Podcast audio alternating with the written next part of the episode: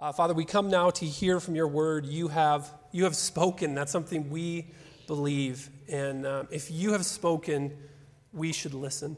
And I pray that you would speak to us now uh, in, in each of our individual situations, in each of our families, in our hearts, that you would direct us um, as we hear from your word what we should do. Help me to be faithful in teaching it, and may you move among us. We ask in Jesus' name. Amen. All right, well, last week Daniel got us started on a series in the parables. He walked us through the parable of the sower, and we saw each of the soils represented a different response to the word of God. And he set a really great ground rule that I want to pick up this week as we look at, at another parable. And his rule was you have to hear the parable for yourself, not for your neighbor or your spouse or a friend or somebody else. So, so that's, that's going to be our rule again this morning. I am not hearing this parable for you, and you're not hearing this parable for me. You're hearing it for yourself and, and nobody else. Uh, we're going to pick up a parable of Jesus. One of the things we want to do with these parables is teach some parables that you probably haven't heard taught that much. There are some parables you hear a lot, and some you don't hear as much. Um, I'm going to share with you a parable that I think I've only heard taught once in my life, and it's a, it's a warning parable from Jesus. Have you ever noticed that we live in a society full of warnings? Uh, one day I decided I was going to observe every warning that I came across throughout my day, and it started with my shampoo. my shampoo and the other products, uh, I don't use a lot of products in the morning, but the products that I use, they all come with warnings, and they basically just say this don't eat it or put it in your eyes. That's the warning on your shampoo. I got in my car to drive my daughter to school, and, and above my head, there was a warning about putting your kid's car seat in the front seat and how that's a dangerous thing to do. I drove down the street, and there's this huge power station, and it's just covered in warnings. If you cross this fence, you will get electrocuted. After that, we passed the Seven Stones Botanical Cemetery. There was no official warning on that, but it sort of felt like they were saying, drive safe or you'll join us here. I came to work and I was warned I'm under 24 hour surveillance. And the, the coffee maker is hot and my coffee is hot. I went home and, and there was a can of paint and it warned me that I could get cancer from this can of paint. I took a Tylenol, another warning. Uh, we have an electrical project going on at home and I was reminded again you can get electrocuted and die. All of these warnings all around us. We have a society full of warnings. Well, today I want to add another one to your list. And I think it's an interesting one because it's a warning that you will never hear in our society of all the millions of warnings that we have. It's a warning that Jesus gives us in a parable, and uh, one that I think is vital for us. Today we're going to be looking at a parable from the Gospel of Luke, chapter 12, verses 13 to 21. So you can uh, flip there or turn there, however you get there for yourself. You can also follow along on the screen. And this is what it says Someone in the crowd said to him, to Jesus, Tell my brother to divide the inheritance with me. And Jesus replied, Man, who appointed me a judge or an arbiter between you? Then he said to them, Watch out, warning. Be on your guard against all kinds of greed. Life does not consist in an abundance of possessions. And he told them this parable The ground of a certain rich man yielded an abundant harvest, and he thought to himself, What shall I do? I have no place to store my crops. Then he said, This is what I'll do. I will tear down my barns and build bigger ones, and there I will store my surplus grain. And I'll say to myself, You have plenty of grain laid up for many years. Take life easy Eat, drink, and be merry. But God said to him, You fool. This very night your life will be demanded from you, and who will get what you have prepared for yourself? This is how it will be with whoever stores up things for themselves, but is not rich towards God. This is God's word for us this morning. And if we honestly wrestle with it and try and understand what it says, it's, it's really a sobering warning for us for me, because again, I'm not, this is not a parable for you, it's for me. Before we dive in, we need to do a little bit of work so that we can really hear it and understand it. Jesus gives us a warning here about an abundance of possessions, about greed, and about how we handle being rich. So, obviously, the first question should be Does this warning apply to us? You know, for my, myself, I, I really don't feel rich. You know, my family, we just have all the normal stuff. We have food and water and sanitary bathroom facilities. We have a house, two cars, you know, some, some extra income.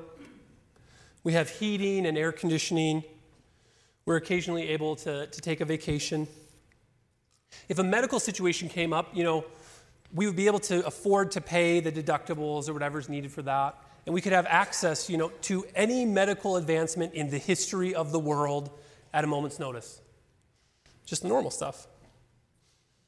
If there was an extended family emergency, we could get on an airplane, which is a flying machine, and travel anywhere in the country within a day. You know, we just have all the normal stuff. And the fact that none of those things seem wildly unreasonable to many of us here shows just how amazingly rich we are. Much of the developing world has little or no access to any of these things, let alone the money to utilize them. Several years ago, we had the Occupy Wall Street movement. Do people remember that? And it was a protest against the 1%. It was the people with the vast majority of resources who only made up 1% of the population.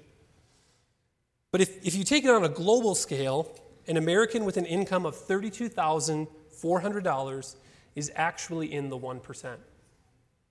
American teachers are one percenters, globally speaking. Police officers, 1%. Nurses, 1%. People working in the trades, they're in the 1%. Pastors, 1%. So is, is Jesus' parable for us? Absolutely. By any measure, globally or historically, we, I, am fabulously wealthy. So this parable is a warning for me, and it's a warning for you. Now that we've, we've clarified that, let's see what the passage actually says. Let's see what's going on. Jesus is surrounded by a crowd of thousands of people around him, listening to him teach. And he's been speaking directly to his disciples, but the crowd is kind of overhearing what's going on. And then all of a sudden, someone from the crowd comes forward, who's probably not a disciple, and asks Jesus for help with a money problem. Luke 12, 13 says this Teacher, tell my brother to divide the inheritance with me someone takes the opportunity, this is pretty normal, to ask the rabbi to, you know, uh, settle a dispute here. Apparently, he's not getting the money that he felt like he deserved, and so, get this, he goes to Jesus, who is in the middle of teaching about the kingdom of God, and he asks him to settle a money problem. Essentially, this man is saying, Jesus, tell my brother to give me what I think I deserve or what I need the possessions, the money, the assets, whatever it was. Anyone here ever been in an inheritance dispute? Yeah? I haven't personally yet, but um, I have observed a lot of people go through this. And uh, you would think that people respond to the passing of a loved one by mending fences, by taking stock in life choices by appreciating the brevity of life and not get caught up in money disputes. Is that what happens? No, that is not what happens. For every probably one kind of normal inheritance settling that I've heard of, I've, I've probably heard of 10 that went horribly wrong. Why is that? Jesus tells us why. He responds to the man by saying, Man, who made me a judge or arbiter over you? And then he said to them, Watch out, be on your guard against all kinds of greed. Life does not consist in an abundance of possessions. He says, Warning, watch out for greed, for your life does not consist in an abundance of possessions. This is true in all of our lives, not just in inheritance disputes, although we can see it pretty clearly in those moments. Jesus warns us about wealth and possessions, and he drives home the point by telling us a parable about a man who became fabulously wealthy. Before we look at the story, though, I, want to say one last thing um, because I think, I think it's important. I love that we are a church where people who don't yet know Jesus feel welcomed. I love that we're a church where um, some of you I know have been following Jesus for five, six decades. And that's such an encouragement to me when I, I face the challenges of life and marriage and parenting. And, but there is hope, there is another side to this. Um, I also love that we have some people who have been following Jesus for five minutes, brand new. And we have some people who are here who are not sure where they stand yet with Jesus. And that's a wonderful thing. I love that we have all of that here. Uh, but I would say, I know that when money is talked about in a church, it can sound self serving and it can make people feel really uncomfortable. And so before we dive into this parable, I just want to say there's no like hidden agenda here. There's no, the offering was already taken. So there's not like a surprise. There's another offering after this. This is not an appeal for money. It's actually I just, I just want us to hear and listen to and consider Jesus' perspective on money and possessions. So, with that said, um, let's dive in. Jesus tells us this story, and in it we see two dangers of money, of greed, and possessions. We read, The ground of a certain rich man yielded an abundant harvest. We see someone in an agrarian society who strikes it rich. And this happened through a great harvest season, apparently more than was expected, more than had ever been experienced before. And he's totally unprepared for all of the wealth that came his way. And in his response, we see the first danger of money. Verse 17 says, He thought to himself, What shall I do? I have no place to store my crops. Then he said, This is what I'll do. I'll tear, I will tear down my barns and build bigger ones and there I will store my surplus grain. And I'll say to myself, You have plenty of grain laid up for many years. Take life easy, eat, drink, and be merry. We have three verses there.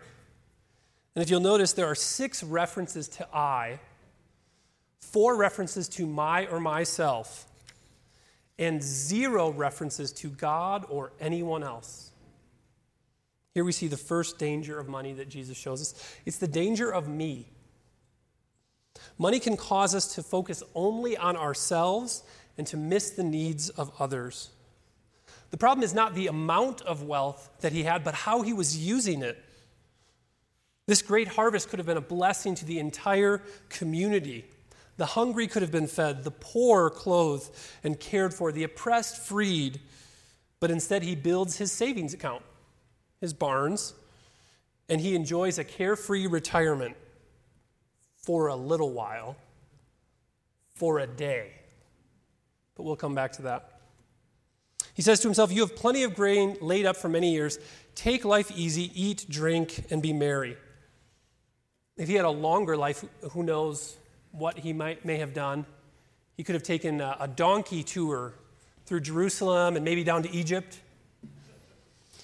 He could have built a home on the Mediterranean. He could have gotten a garage full of high performance camels, a closet full of designer cloaks and tunics, row upon row of different colored sandals, different style sandals. I, I don't know what you, would, what you would do with your footwear there, but I'm obviously joking, but you see the point, right? He wanted to make life all about him, and so he's all alone. It's the danger of me. If we are not careful, money can insulate us from the need for others and from the needs of others. Me, me, me, I, I, I. There's, there's one other danger in the story, and unfortunately, it's much worse. It's the danger of now. He says, This is what I'll do I'll, I'll tear down my barns and build bigger ones and there I will store my surplus grains. He builds the ancient equivalent of a savings account because he's blind to the true nature of reality. He wants to maximize pleasure and minimize pain right now because this life is all there is. And so enjoy it. There's just, uh, there's just one kind of big problem with that approach uh, it doesn't match reality. And at this point, a second character is introduced into the parable.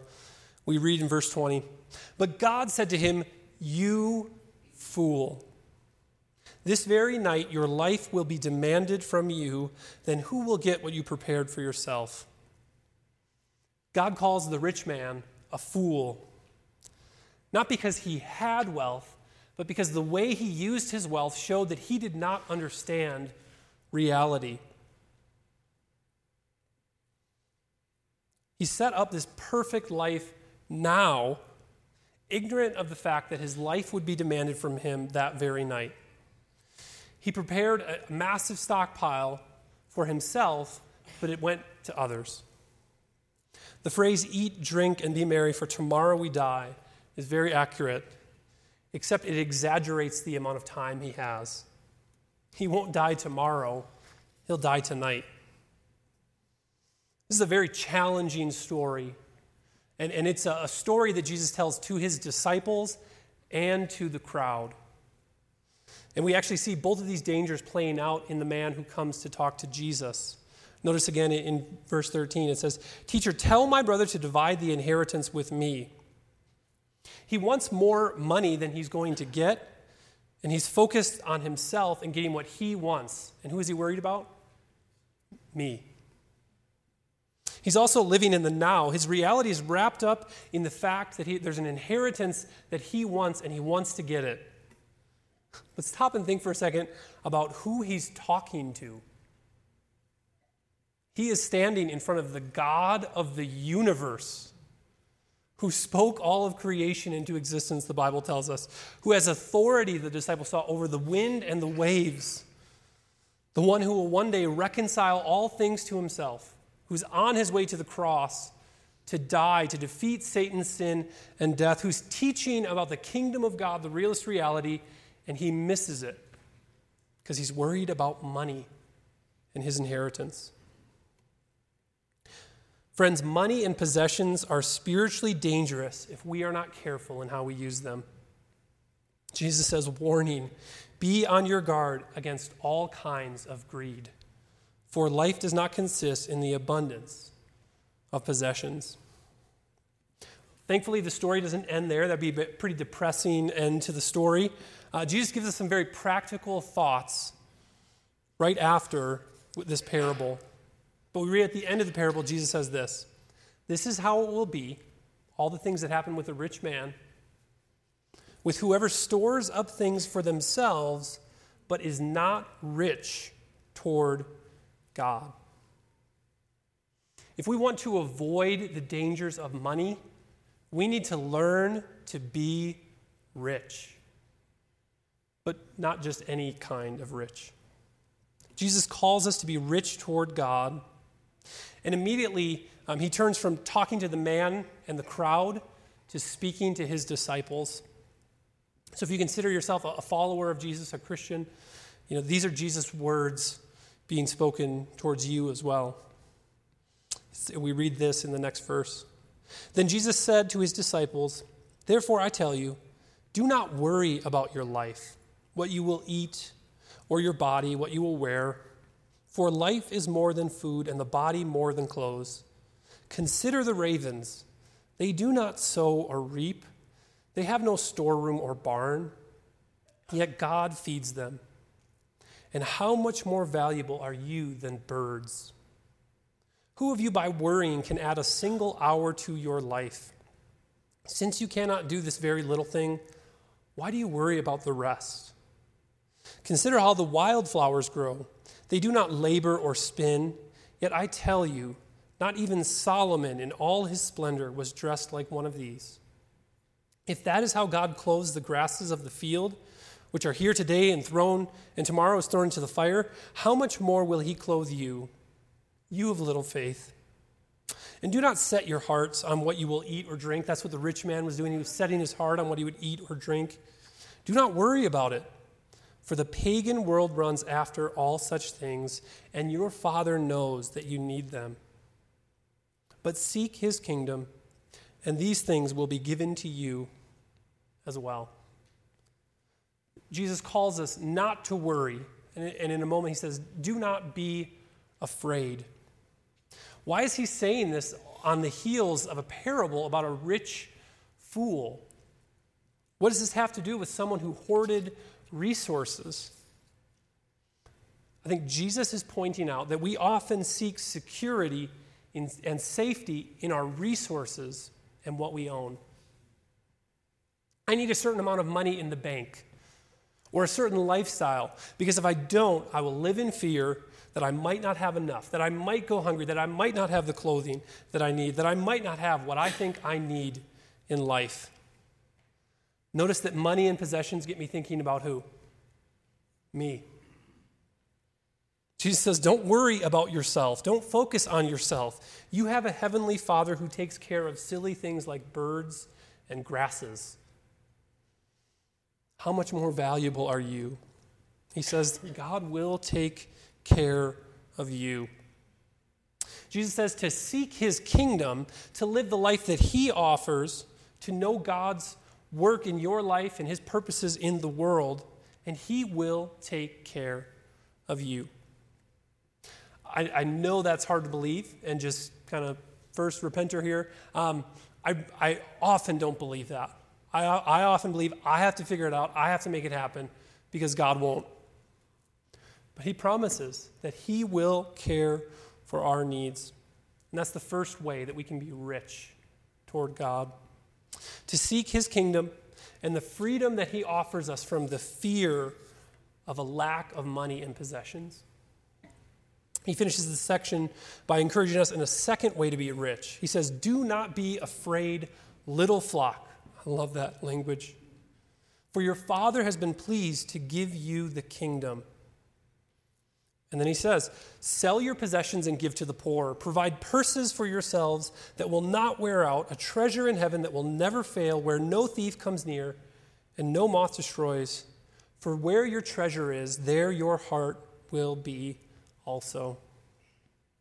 The second way to be rich towards God, Jesus says, by giving to those in need. This keeps us from the trap of now.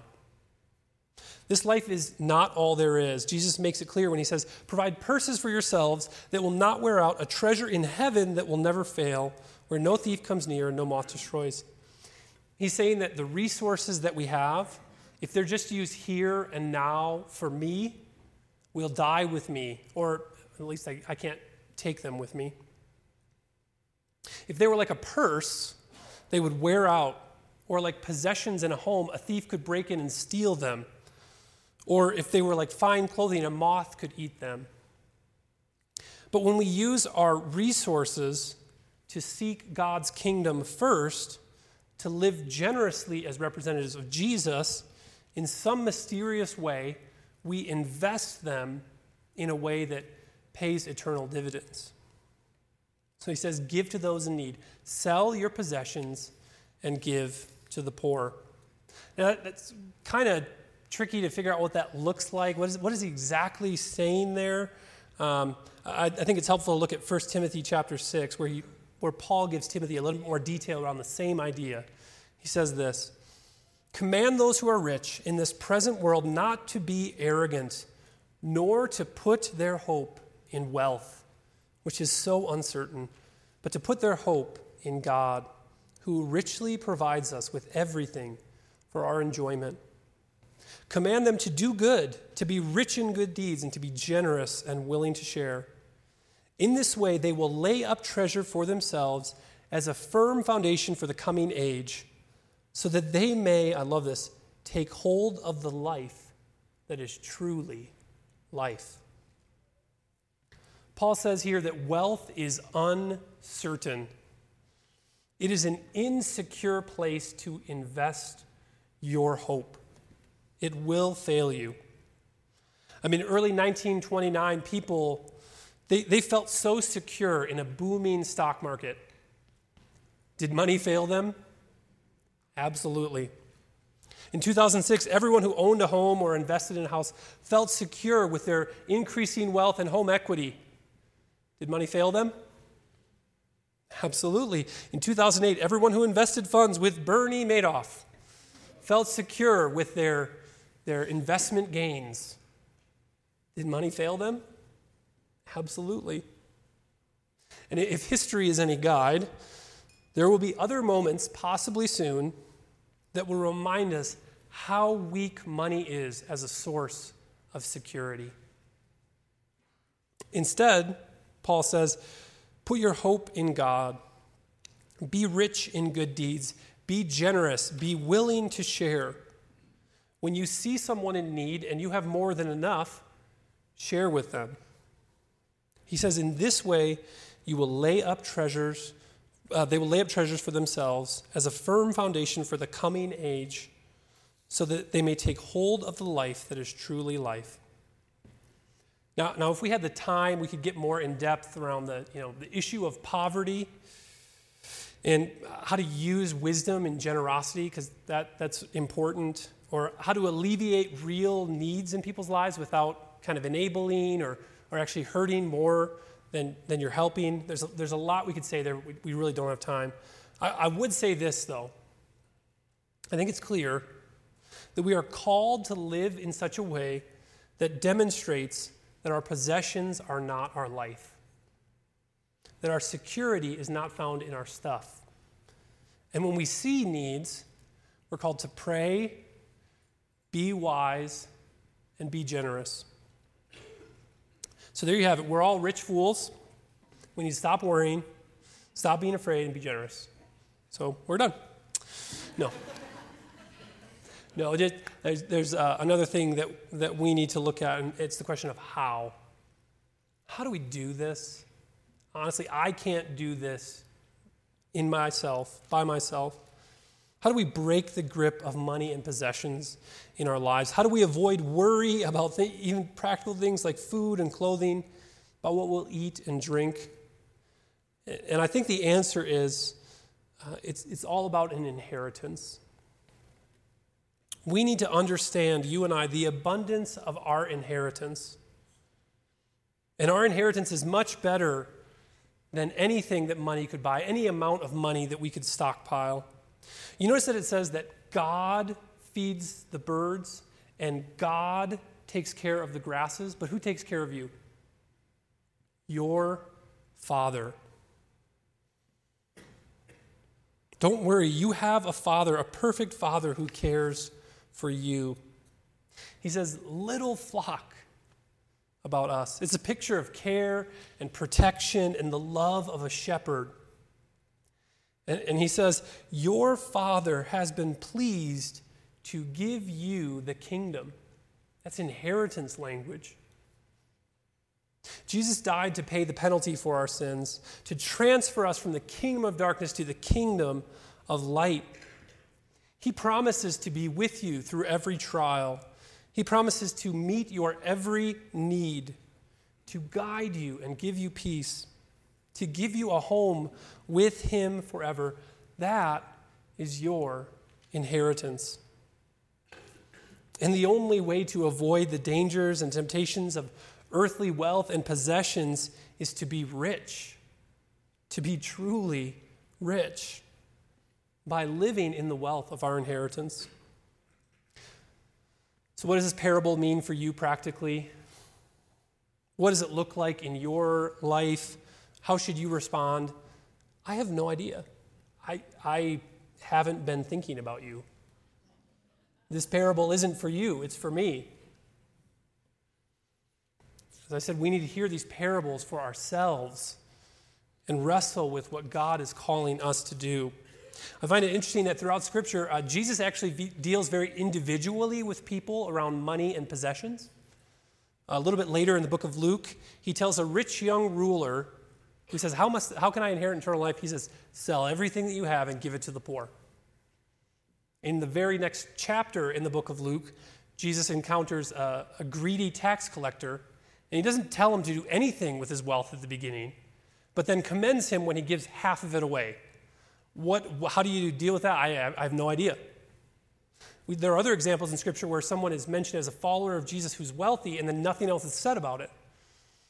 I think uh, we all have to wrestle with what this parable means for us. What is Jesus calling us to do in response. And the key to applying this parable, I think, is found in the last verse. It says this For where your treasure is, there your heart will be also. Our treasure reveals our hearts because our hearts follow our treasures. You love what you invest in, and so do I. If your use of resources is like the rich fool, using them only on me and only now, your heart will be with your stuff and you will be focused on yourself. And so will I. And you will live in fear and worry because those things are not secure. I'd encourage you, wrestle with this story, this parable. Read it, examine it, and examine where you're ultimately placing your hope. Now, my great concern with uh, sharing this parable this morning is, is that we'll, uh, we'll do what you should never do with a warning, and that's to hear it, ignore it, and do the opposite. I saw this play out in a memorable way once. Uh, my wife Laura and I were in Europe, and we took an overnight bus from Istanbul, Turkey to Athens, Greece. Uh, I don't recommend that. It was a cheap way to get between the two. It was cheaper than flying, but I'm a very tall person in a cramped bus for 16 hours. It was not a fun experience. But when we got to the border of Greece, uh, they had to do all the paperwork for people who, you know, this whole bus of people shows up. It takes a little bit of time to process everyone's documents. And uh, I noticed immediately that everyone was rushing towards this store. Anyone guess what that store was? The duty free store. I guess that it's very important. Um, and what, what they were actually doing is rushing to buy tax free cigarettes. Because you know, there's a high tax on cigarettes, so you can get these cigarettes there uh, without tax. What was most striking to me, though, was the, the packs had these like really intense warnings on them. Like big letters and then like really graphic pictures. But they said things like warning, smoking clogs your arteries. Then they had some like vanity ones, like smoking will make you ugly which was like, if they can't get you with the health stuff, they'll try and try another angle. Uh, smoking causes blindness, causes mouth and throat cancer, causes fatal lung cancer. One said, smoking can cause a slow and painful death. And people just kept grabbing for him, just ignoring the warnings. And my fear today is that we hear the warning about the dangers of greed and possessions and and wealth, we hear Jesus warning be on your guard against all kinds of greed. For one's life does not consist in the abundance of possessions, and we just keep grabbing for more. Friends, there is only one way to be truly rich to loosen the grip of stuff in our lives. You and I will never be able to heed the warnings about money or possessions or comfort or self absorption until we have a greater treasure. Until we see Jesus as our great treasure and the life he offers as the good life, or how Paul put it to Timothy, the life that is truly life. So, questions for you. Are you rich towards God or are you just rich? Are you spiritually wealthy or are you bankrupt? Friends, treasure Jesus and use treasures. And as Daniel said last week, the one who has ears to hear, let them hear. Let's pray. Uh, Father, uh, you know my own heart and my own wrestling with this parable, uh, that this is something I need to hear and consider. And uh, I pray that you would guide me and guide all of us into treasuring Jesus and all that you've done for us, the inheritance that you give us, and that that would put everything else in perspective, that we could be a generous people. Pray this in Jesus' name. Amen.